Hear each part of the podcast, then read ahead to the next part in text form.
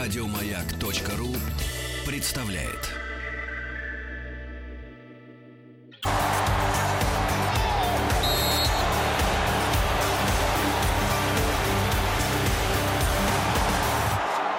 Сборная мира. Сборная мира. Сегодня мы, друзья, посвящаем э, День Германии, которая будет играть на чемпионате мира. И, кстати говоря, играть будет неплохо. Есть даже э, подозрение, что они могут стать чемпионами. А мы сегодня в этом часе поговорим о истории немецкой медицины. И у нас в гостях Татьяна Сергеевна Сорокина. Здравствуйте. Здравствуйте. Доктор медицинских наук, профессор, заслуженный работник Высшей школы Российской Федерации, заведующая курсом истории медицины Российского университета дружбы народов. Ну, Татьяна Сергеевна, давайте прям, как это называется, от печки, правильно? Да.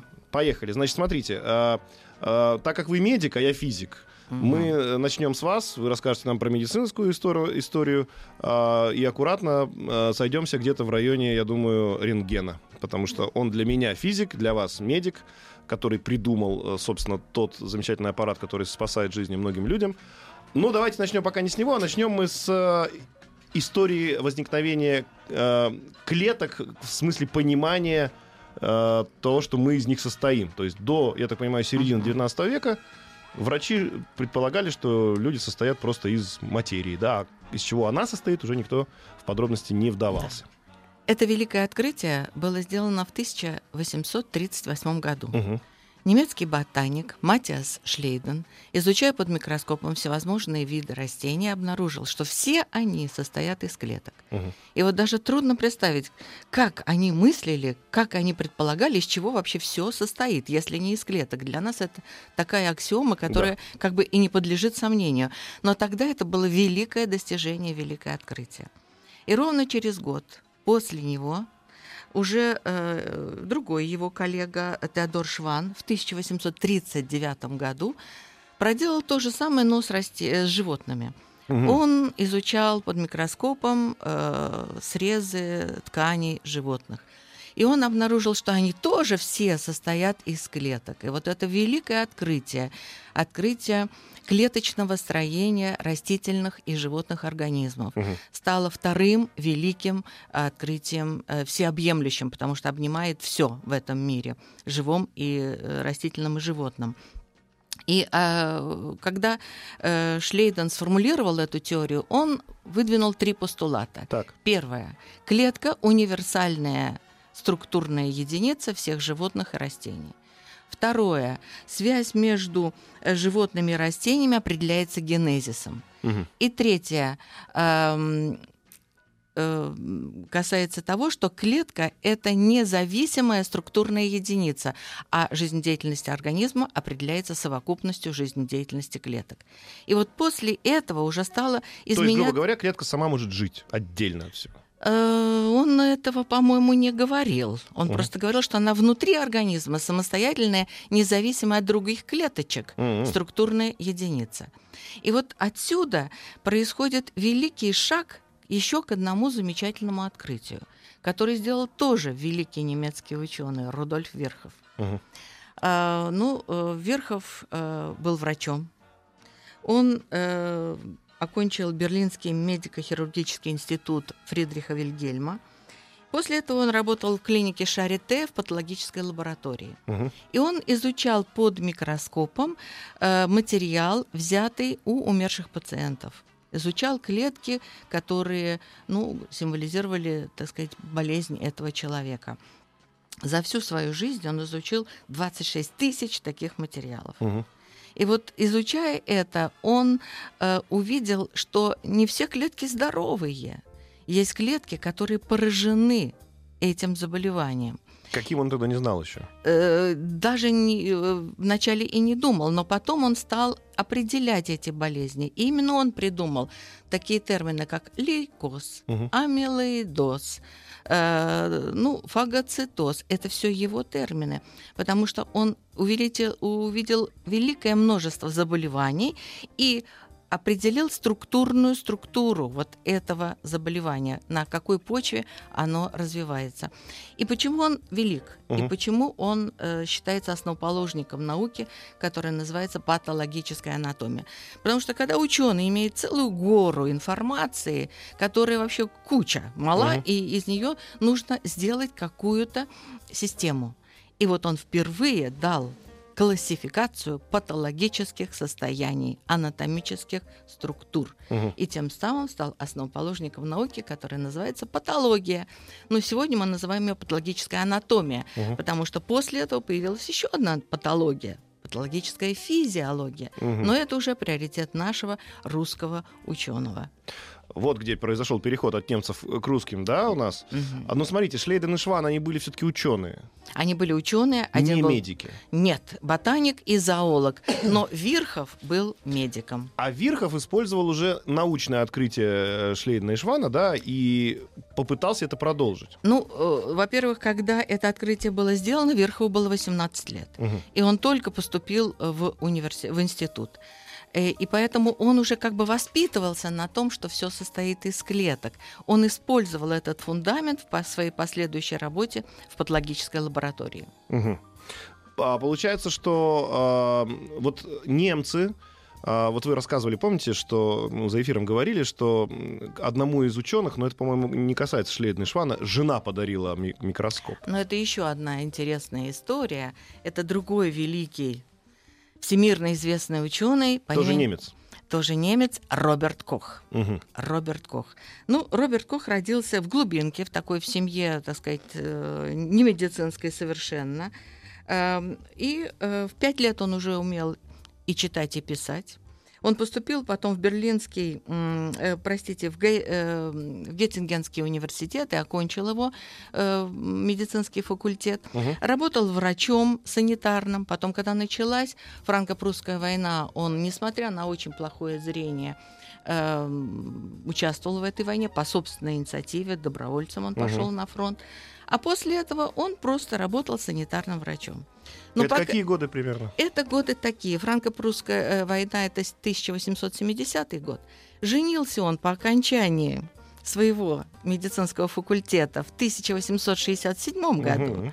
И его жена Эмма, видя перед собой мрачного ученого, который не всегда был э, ну, таким приветливым, у него был сложный характер, но она решила ему на его двадцативосьмилетие сделать подарок, так сказать, развлечь его и отвлечь его от грустных мыслей. Угу. И подарила она ему микроскоп. Потому что тогда микроскопы.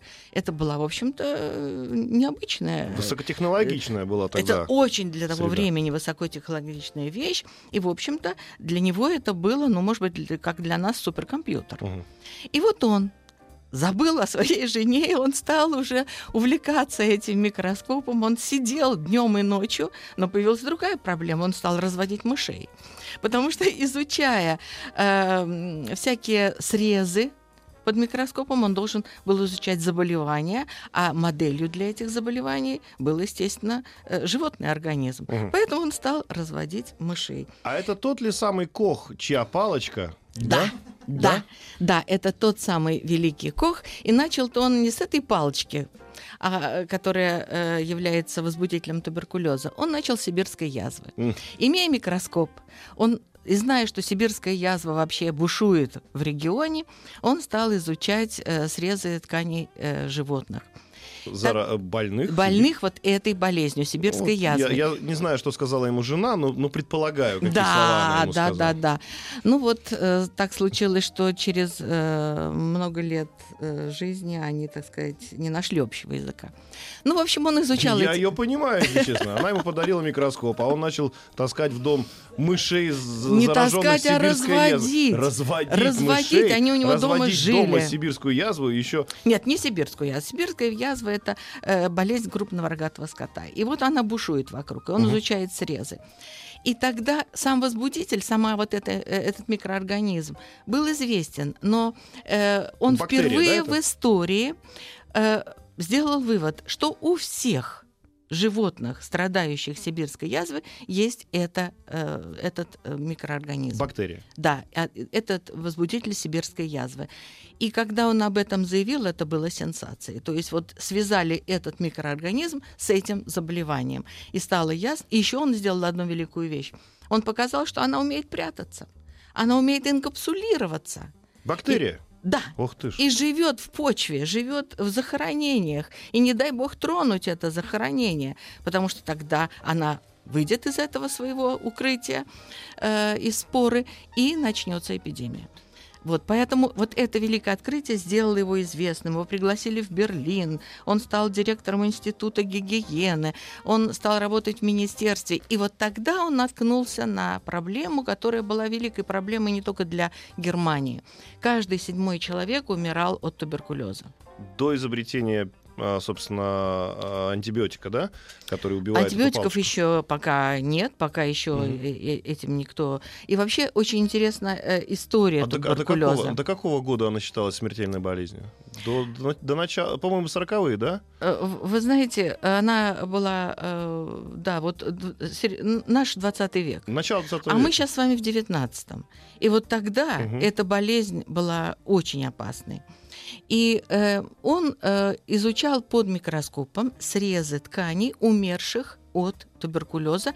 Именно туберкулем, вот та самая ткань, пораженная, скажем, в легких или в других органах. И э, он очень хотел понять, что же вызывает эту болезнь. Угу. И он впервые предложил красители. Вначале он красил там одними, другими. И вот когда он дошел до метиленовой сини, которая вдруг показала ему какую-то маленькую палочку синего, красивого синего цвета. Все было коричневое. И вот на этом фоне вот эта синенькая палочка. Он изучал один, второй, третий срез. И у всех больных туберкулезом эта синенькая палочка была. Она так и называется, палочка Коха. Потому что он ее открыл в тысяча восемьсот восемьдесят втором году. Ого! тысяча восемьсот восемьдесят второй год. То есть, получается, еще ну, несколько, двадцать с лишним лет не могли ее побороть. То есть уже знали, ну, возбудитель. Более чем. Ну, какие двадцать-то? Еще гораздо больше. Ну, как сейчас ситуация со СПИДом, да, вроде все знают, что вирус, его но... уже изучили, но побороть не могут. Самое интересное, что на этом он не остановился. Он стал еще изучать и другие, так сказать, заболевания. И он внес очень много вот... А он обнаружил и сделал доклад. Это вот, собственно... О, да, он сделал доклад. После этого доклада его пригласили в Берлин, и после этого он стал... Э, и потом, изучая вот эту самую палочку Коха, он сумел выделить ее действенное начало, mm-hmm. которое он назвал туберкулин. И он думал, что если мы введем этот туберкулин в организм, то мы сможем предупредить. Mm-hmm. э, вот. А это мы не говорим разве сейчас о так называемой прививке, нет? Это будет гораздо позже. Это, гораздо позже. Это будет потом. Это совсем другая история.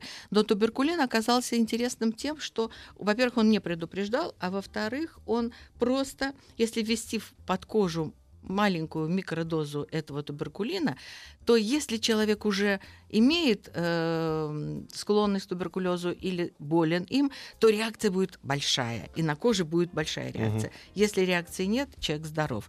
Поэтому этот туберкулин стал диагностическим, угу. и именно за это он получил в тысяча девятьсот пятом году Нобелевскую премию mm. по физиологии или медицине. То есть не, не, за, не за открытие самой палочки этой вот бактерии, э, да, ну, а именно за способ. Там написано так: за эм, исследование и открытие в области туберкулеза. Вот mm-hmm. такое вот обобщающая, обобщающая формулировка э, его Нобелевской премии. А все жена, друзья, подарила когда-то микроскоп. Смотрите как. Да, да, да. Вот да. Я обращаюсь ко всем женам, э, ко всем женам, неважно, кто у вас муж.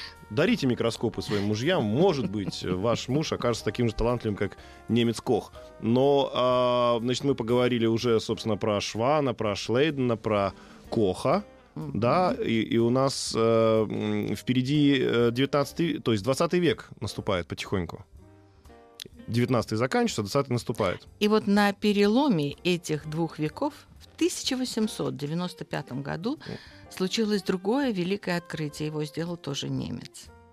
Это был профессор и ректор университета Вюрцбурга. Вюрцбурга. Угу. Это был известный нам всем Вильгельм Конрад Рентген. который не имел медицинского образования, никогда не занимался медициной, но он сделал открытие, которое в момент этого открытия стало незаменимым и важным э, диагностическим, а потом и не только диагностическим средством в области медицины. Вообще в медицине редко бывает, когда в момент открытия это входит в практику. Обычно проходит десять лет, двадцать лет, столетия, пока человечество осознает, насколько важно было это открытие. А вот его открытие в ту же самую секунду стало ясным, э, стало понятным, что это необходимо для медицины и что это дает великие возможности для развития нашей науки. Ну, но он при этом сам медиком не был. Нет. Он был нет. чистый физик. Он был чистый физик. Он работал в своей лаборатории и изучал катодные лучи в катодной трубке. И вот однажды, это было восьмого ноября тысяча восемьсот девяносто пятого года, закончив поздно вечером свои опыты, темно в окнах, темно в лаборатории, он все выключает, накрывает свою катодную трубку черным картонным коробом и уходит к выключателю. И прежде чем вообще э, закрыть дверь или открыть и уйти, он обернулся и посмотрел. И вдруг он увидел, что на экране из сине-родистого бария он видит какое-то свечение. Угу. Свет выключен. За окнами темно. Откуда этот свет? Он подошел. Катодная трубка закрыта. Угу. Катодные лучи не проходят через картон. Видимые и лучи. Катодные лучи да. не проходят через картон вообще. И, и тогда он поднял и увидел, ах, он ее не выключил. Он выключил катодную трубку, и свечение исчезло. Отсюда вывод. Значит, эта катодная трубка излучает не только катодные лучи, она еще излучает какие-то другие непонятные. Он назвал их X-лучи. Он не пошел домой. Он опять все включил, и он стал ставить... Во-первых, он свою катодную трубку закрыл этим коробом, чтобы катодные лучи остались внутри. Угу. И вот это неизвестное X-излучение, X-rays или X-лучи, он стал изучать таким образом. Во-первых, он стал отодвигать этот экран подальше. Работает метр, работает полтора, работает. Потом он стал, бежал к фотопластинам, чтобы зафиксировать эти лучи каким-то образом. И он обратил внимание, что когда его рука нечаянно в эти лучи врезалась, он увидел свои кости, ему стало жутко, потому что на этом экране он увидел свои кости. Вот. Он даже жену даже позвал, говорит. А это случится через семь недель, потому Попозже, что да, ректор, профессор запирается в своей лаборатории на семь недель, на пятьдесят дней, и он там изучает вот эти лучи. И первое, первый человек, которого он впустил в эту лабораторию, была его жена Анна Берта. Он положил ее руку на фотопластину и пропустил через нее свои X-лучи. На четвертом пальце у нее было кольцо. И мы все хорошо знаем эту замечательную картину, э, ну, фото, э, рентгеновский снимок, который был сделан в тот самый момент. Она испугалась, говорят, да, увидев это? Ну, не знаю, испугалась или нет. Ну, то, история что... говорит, что вроде она сказала, ой, я увидела свою смерть. Ну, как бы изображение угу. костей тогда считалось как бы страшным. Но а, а, дальше, то есть он через а, семь недель, да? Это было двадцать восьмого декабря девяносто пятого года, когда его статья первая тут же была опубликована об этом, и мир узнал об этом. По-моему, седьмого января он уже выступал перед врачами э, Но я так понимаю, что за это время он успел огромное количество материалов проверить на проницаемость этих лучей. Да, конечно, он их просто изучал вот в течение этого длительного он времени. Он понял, что дерево, дерево — это не преграда. Там... Он пропускал эти лучи через книгу. Проходили. Через два сантиметра деревянной э, плиты доски проходило. То есть он изучал то, что может их э, остановить, и то, через что они проходят. Но он еще и показал, что э, разная плотность ткани дает разное затемнение на снимке. Кости были белыми, потому что лучи не проходили, а мягкие ткани были серыми разных э, видов оттенка. И вот... Э, э, И, по-моему, Тут... тогда же он обнаружил, что свинец является непроницаемым для этих лучей. Mm, возможно. Вот, свинец просто mm-hmm. как некая защита до сих пор используется mm-hmm. в рентгеновских кабинетах, именно потому, что э, атомы очень большие у этого, э, у этого металла, и, соответственно, лучи, лучи задерживает он рентгеновские гораздо сильнее, чем, чем, например, другие материалы. И он обнаружил, что можно смотреть кости, и сразу же сделал доклад для физиков, как я понимаю. И для врачей. А врачи как поняли, что это для, для них прям вот то, что а, надо? Вы знаете, конечно, они сразу поняли это, как я уже сказала, вот именно то открытие, которое сразу же нашло применение. И мы Больше понимаем, того... что к этому моменту, извините, угу. что к этому моменту уже была вот теория клеток, и уже была изучена да. история с опухолями, так или иначе, да? То ну, есть в какой-то степени уже, да. Врачи уже понимали надобность именно... Да, но, но самое пло... интересное... контроля плотности человеческого тела изнутри. Но если вы смотрите на мягкие ткани, а опухоли — это, в общем-то, мягкие ткани в какой-то степени. И, и... Татьяна, Татьяна, секундочку, давайте у нас сейчас новости и новости спорта, и мы вернемся к вам на самом интересном месте, обрываемся. Ну, бывает такое.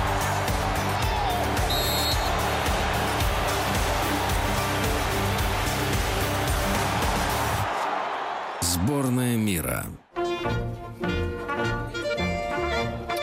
История немецкой медицины сегодня у нас в рамках сборной мира на «Маяке».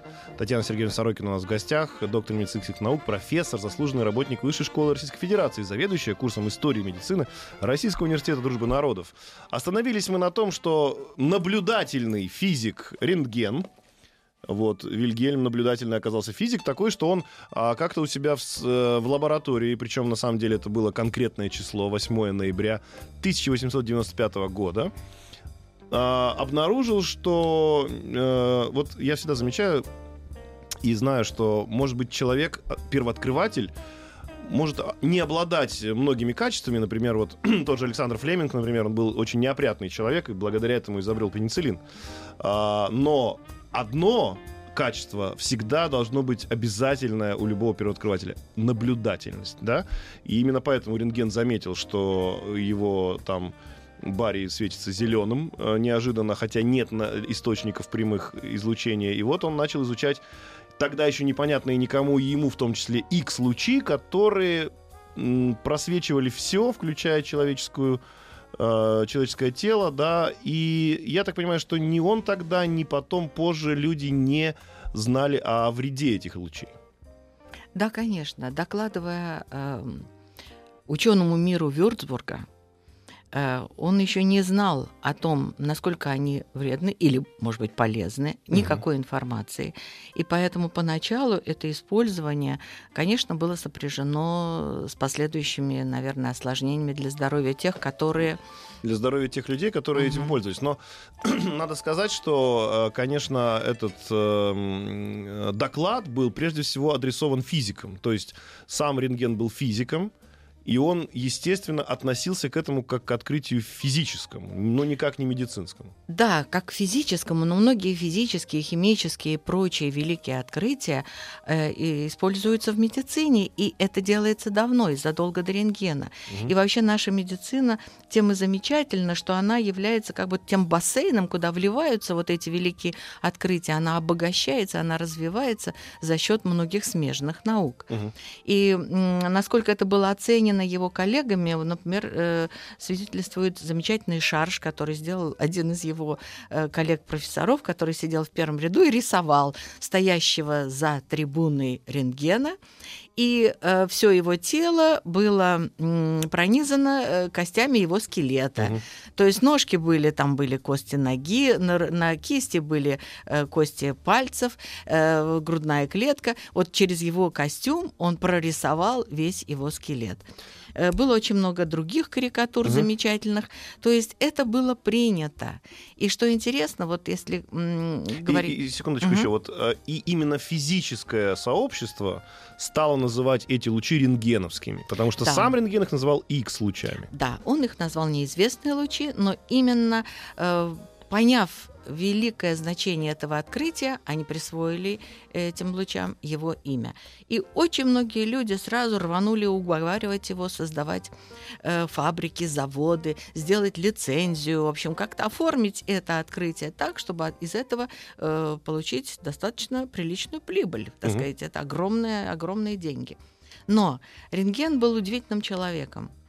Ну, во-первых, скажем так, вот он всю свою жизнь прожил с своей любимой женой Анной Бертой.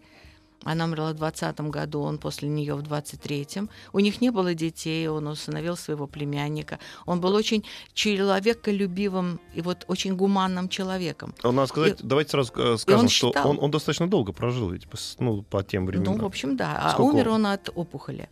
Ну вот э, он... Э, семьдесят пять лет он, да?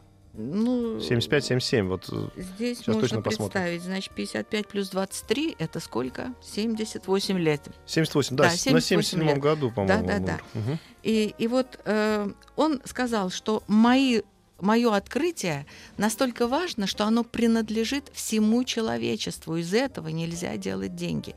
И поэтому сегодня, когда мы пользуемся плодами его открытия в наших э, всяких рентгеновских кабинетах и прочих, там, э, флюорографии и прочее, прочее, мы ведь не платим за само открытие. Мы платим за аппаратуру, мы платим врачам и так далее, и так далее. Мы платим клинике, в которой это происходит, но мы не платим за открытие. Оно бесплатно.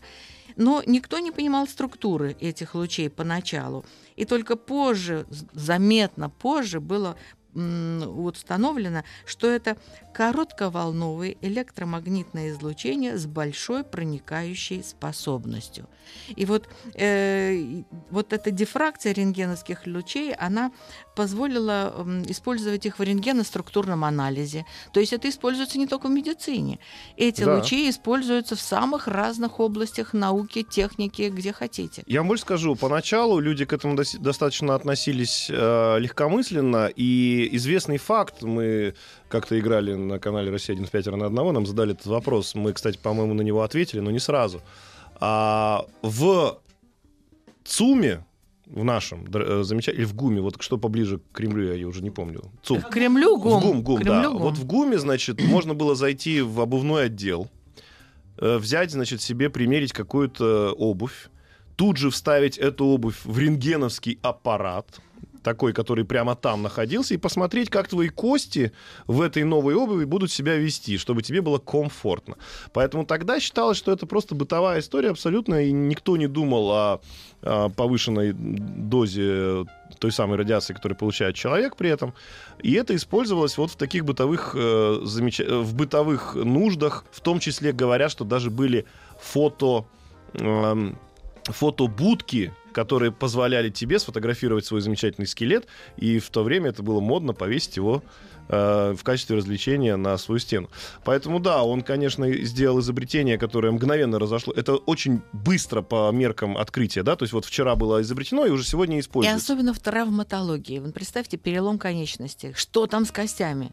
И вот только рентгеновский снимок позволял узнать, как противопоставлены эти кости, которые э, сломаны. А вот как медицина до этого, я вообще не понимаю. То есть вот человек приходил, говорил, у меня сломана рука. И ему говорят, да нет, не сломано, да нет, сломано. Ну давайте попробуем. Ой, на этот вопрос, как медицина, если мы идем в глубину веков, то мы с вами очень долго будем искать ответы и удивляться тому, какими же они были гениальными, что без всего того, что знаем мы, угу. они еще что-то могли. Что-то могли. И, ну или, с другой стороны, будем удивляться, как вообще человечество дожило до сегодняшних да. дней, когда в основном лечили ртутью и кровопусканием. Но в истории рентгена есть еще один интересный момент. Нобелевская премия. Угу. Ведь... Э- Альфред Бернхард Нобель скончался в тысяча восемьсот девяносто шестом году. За год до этого он написал э, свое завещание, в котором были установлены пять премий. То есть продать все мое движимое и недвижимое имущество в девятнадцати странах мира, угу. которые производят динамит, и, значит, это все положить в надежные банки, и прибыль от э, использования этих денег угу. делить на пять частей. Так. И среди этих пяти частей была премия по физиологии или медицине. Мы mm-hmm. очень часто в нашей литературе видим «и медицине». Нет, в завещании написано «или медицине». Mm-hmm. То есть там, давайте там, э, что там было? Ну, физика. Физика, химия, химия, физиология или медицина, премия за литературное произведение, за мир, дружбу и угу. сотрудничество между народами, и премия мира человеку, который за предшествующий год внес самый большой вклад в установление мира на Земле. И вот здесь важный момент. Премия выдается за предшествующий год. Mm. То есть, если это открытие сделано раньше, оно не подлежит награждению. Или если человека уже нет в живых, нет премии, даже каким бы великим ни было это открытие в предшествующем году. Потому что цель Нобеля была поддержать того, у кого есть голова, угу. у кого есть идеи, у кого есть мысли, а денег не хватает. Угу. И вот он дает деньги на развитие, а не в знак благодарности. Но обратите внимание, открытие рентгена девяносто пятый год, а первая Нобелевская премия вручается в тысяча девятьсот первом году, то есть спустя шесть лет. Угу. И несмотря на то, что это открытие сделано не в предшествующем году, его величие, его огромное значение для человечества позволило Нобелевскому комитету присудить эту премию именно ему. По сути дела, они обошли тот самый ну, закон, ну, то... завещание. Это не закон. Этого не назвать? Написано в Нобелевском конкретном завещании. Потом ведь по его завещанию был создан Нобелевский комитет, который установил правила и ритуалы этого угу. всего. И вот в правилах сказано за предшествующий год. Угу. Было еще одно замечательное э, отступление от этого. Тоже немец. Карл Ландштейнер, который в тысяча девятьсот тридцатом году получил угу. Нобелевскую премию за открытие групп крови, угу. которую он сделал в девятисотом году, за тридцать лет. Это спустя тридцать лет, да? А он получил премию спустя тридцать лет. А почему? Угу. А потому что переливать кровь тогда могли только прямо... диффузию от одного к другому через трубочку. Э, прямо вот э, непосредственно. Если вы даете крови соприкоснуться с чем-то другим, она сворачивается. Ее нельзя кислород. Переливать. Поэтому кладем реципиента, кладем донора и прямо соединяя их трубочкой, переливаем кровь. Только так. Кошмар. И вот в течение тридцати лет не могли найти вещество, которое это, эту кровь могло бы консервировать и позволять ее хранить. Цитрат натрия. Это было обнаружено, по-моему, в тысяча девятьсот двадцать девятом году. Угу. И когда... Это та самая плазма, да, которая цитрат называется? Натрия. Нет, я почему? В итоге не, не только плазма и форменные элементы. В принципе, кровь. Угу. Кровь можно было сохранять, э, добавив в нее цитрат натрия. И можно было переливать не прямо со стола на стол, а переливать уже с задержкой какого-то времени. И когда было понятно величие этого открытия. Угу. Спустя тридцать лет, слава богу, он был жив. Карл Ландштейнер получает Нобелевскую премию. А давайте вернемся еще немножко к рентгену. Давайте. Насколько вот вы уже успели упомянуть, он не особо, так скажем... Эм... Ну, как сказать? Я он был знаю. скромным человеком. Скромным человеком, да, но он, он не он... любил людей, он не любил вот эту популярность. Да, и поэтому он, а, не запатентовал свое изобретение. Нет, он не запатентовал, потому что он считал, что это принадлежит всему ну, человечеству. Иде- идейно, да. да. А вот что касается премии, потому что ходят слухи, что он вроде не поехал на вручение, хотя должен был. И вообще как бы к ней отнесся так, ну, вручили и вручили. Вы знаете, я боюсь это утверждать, но я знаю точно одно. Он отказался от Нобелевской лекции. Угу. Когда м, человек получает Нобелевскую премию, он должен после этого произнести речь, за что я ее получил. И вот от Нобелевской лекции он отказался. И еще один. Ну, факт... а премия все-таки была вручена ему? Э, я боюсь вам точно это сказать, потому что я никогда в этом не сомневалась, но если вы сомневаетесь, наверное, не, не, у нас, этому... у, на, у нас мы тоже делали, просто да. в программе «Галилео» мы делали целый да, сюжет. Наверное, есть к этому какие-то основания. Да, ему привезли, то есть он получил премию, но угу. он действительно никак... Ну, как это сказать, не соблюдал не вот эти личное, все ритуалы, да. да, что надо прийти еще и лекцию прочитать. Но вы знаете, что интересно? Вот уже на склоне лет э, он был небогатым человеком. Ведь премия — это все-таки хорошие деньги. Наверное, он их тратил, если они у него были, на науку. Но э, в последние годы он уже ездил в институт не каждый день, потому что у него не было денег, чтобы оплачивать билет на электричку.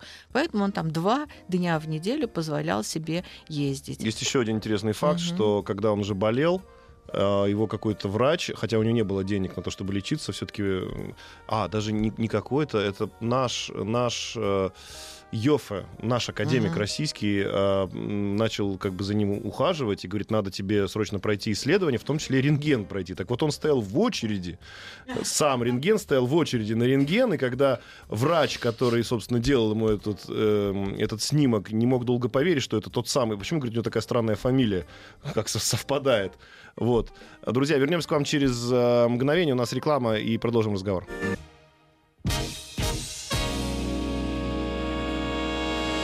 Физики и лирики. Шоу Маргариты Митрофановой и Александра Пушнова. День посвящен сегодня Германии, как одной из стран-участниц чемпионата мира по футболу. И, конечно, Германия не только страна, которая дает нам футболистов. И мы только что выяснили, что история медицины была бы неполной без таких замечательных имен, как Шлейден и Шван, и, конечно, Рентген. Хотя он не был медиком, он был физиком, но его открытие используется в медицине, мягко говоря, на все сто процентов. В гостях мы Татьяна Сергеевна Сорокина, мы продолжаем разговор. И вы сказали, что есть еще один замечательный, э, тоже медик или физик? Скорее всего, медик, да? Естествоиспытатель. Естествоиспытатель, так его назовем. Mm-hmm. Тоже представитель Германии, который открыл нам что? А, ну, это был член э, Петербургской императорской академии наук э, Эрнст фон Бэр, который в России получил имя Карл Максимович Бэр. Вы знаете, что наша Академия наук была создана Петром Первым после его э, двух великих посольств в страны Европы, где он знакомился с медициной, кораблестроением и прочими-прочими областями жизни и э, творчества угу. в разных странах. И он бывал, конечно, и в немецкоговорящих государствах. Многих из них он приглашал, и потом в нашей Академии наук, которую он основал в, тысяча четырёхсотом, в тысяча семьсот двадцать четвёртом году, угу. но, к сожалению, умер в январе двадцать пятого, и открытие этой Академии состоялось уже после Петра Первого. Вот в этой Академии у нас было очень много немецких ученых. Угу. И среди них были такие замечательные выдающиеся, как Карл Максимович Бэр. Он впервые в истории увидел яйцо млекопитающих и впервые в истории увидел яйцо человека. Яйцеклетку. То да, бишь. яйцеклетку. И он стал их сравнивать. Таким образом, он стал основоположником новой науки — сравнительная эмбриология. Mm. Потому что он их сравнивал. И вот это великое открытие, сделанное немцем, было сделано в России, в нашей стране. Так что вот очень многие связи, культурные, научные, связывают две наши державы. А вот если говорить о том, ну вот является ли страна каким-то катализатором вот этих вот открытий, то есть... Ну вот, если смотреть, например, историю того же Рентгена, да, он там вырос в очень небогатой семье, он плохо себя вел, его выгнали из школы за то, что он карикатуру нарисовал на, на, преподавателя. на преподавателя, да, то есть вроде бы как, ну причем здесь страна, да, то есть, э, наверное, это и в других странах возможно было бы такое, но вот как-то именно почему-то Германия нам дала миру, человечеству такое огромное количество действительно выдающихся ученых, которых сложно назвать, он все-таки медик или он физик. Ну да, наверное, он физик, но его открытия в медицине очень сильно помогли. Вот у вас есть какое-то личное отношение? Почему именно в Германии так случилось? Ну, вы знаете, я бы сказала так, что в каждой стране есть предпосылки для таких явлений. Ну, скажем, в нашей стране тоже были великие имена на всю Европу и на весь мир. У нас будет наверняка... Пирогов, конечно, э- конечно. Сеченов, Павлов, Павлов, Мечников. То есть мы не менее богаты великими именами, и мы не менее богаты вкладом в мировую культуру и медицину. Но вот связи все равно между Россией и Германией еще заключались не только в том, что к нам приезжали некоторые немцы. Наши выдающиеся будущие ученые стажировались в угу. этих странах. Допустим, Пирогов два года работал в Германии. И к нашей великой, так сказать, чести, когда он видел операции своих коллег в Германии, он говорил, что он был удивлен, что ни Греф, ни э, гру, Грубе, ни Диффенбах не знают анатомии. Они держат за спиной анатома, который подсказывает им ход нервов и сосудов. А Пирогов это знал. А как и... они тогда операцию делают? А вот анатомии? При помощи стоящего за спиной анатома. И потом операции были не совсем такими замечательными, как мы понимаем их сегодня. Mm-hmm. И Пирогов как раз оказался тем великим э, ученым, который создал науку топографическая анатомия или хирургическая анатомия. Но нельзя отказаться от следа, который может быть, оказало на него вот общение. Из всех немецких ученых он более всего почитал Лангенбека. Угу. Лангенбек был великим хирургом, и в отличие от трех предыдущих, которых я назвала, он все-таки интересовался анатомией. Ну, как-то вот. Да, звучит страшно. Хирург, не интересующийся анатомией. Более того, у нас анатомия, если уйти наука, далеко да. в прошлое, в средние века, она в университетах средневековых не изучалась. Потому что э, никакого эксперимента и опыта в средние века вообще не было. Это, это... еще нет асептики, еще нет антисептики, нет наркоза. Понимаете? Не, это... ну и там ребята приходили из церкви и говорили: ребят, нельзя, а то будете ковыряться в людях, мы быстренько вам устроим то же самое.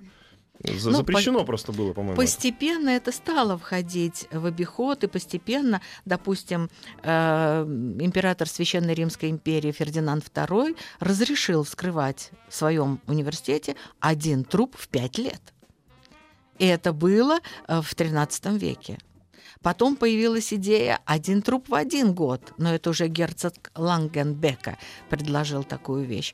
И потихонечку... Квоты прямо были у них. Да, да, да, да, потихонечку это стало появляться, потому что э, на заре была эпоха Возрождения. А что такое, в принципе, эпоха Возрождения? Это зарождение капитализма в недрах увядающего феодализма. А капитализму что надо? Физика, химия, биология, а за ними идет и медицина.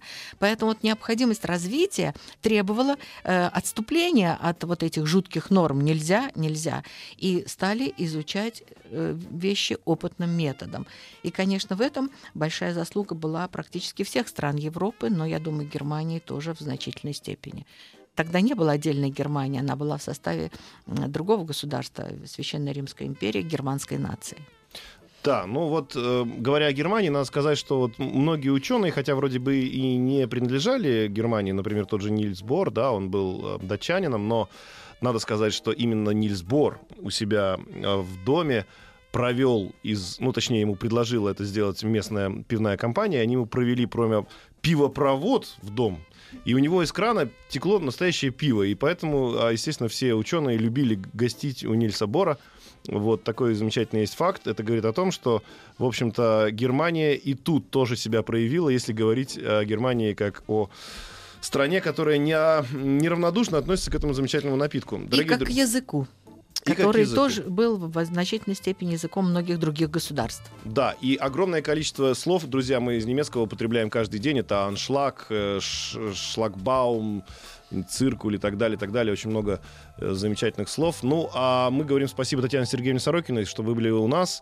А у нас сейчас новости, а после этого у нас музыкальный бой без правил. Будет биться у нас Германия и Швеция. Спасибо вам большое. Приходите еще. Еще больше подкастов на радиомаяк точка ру.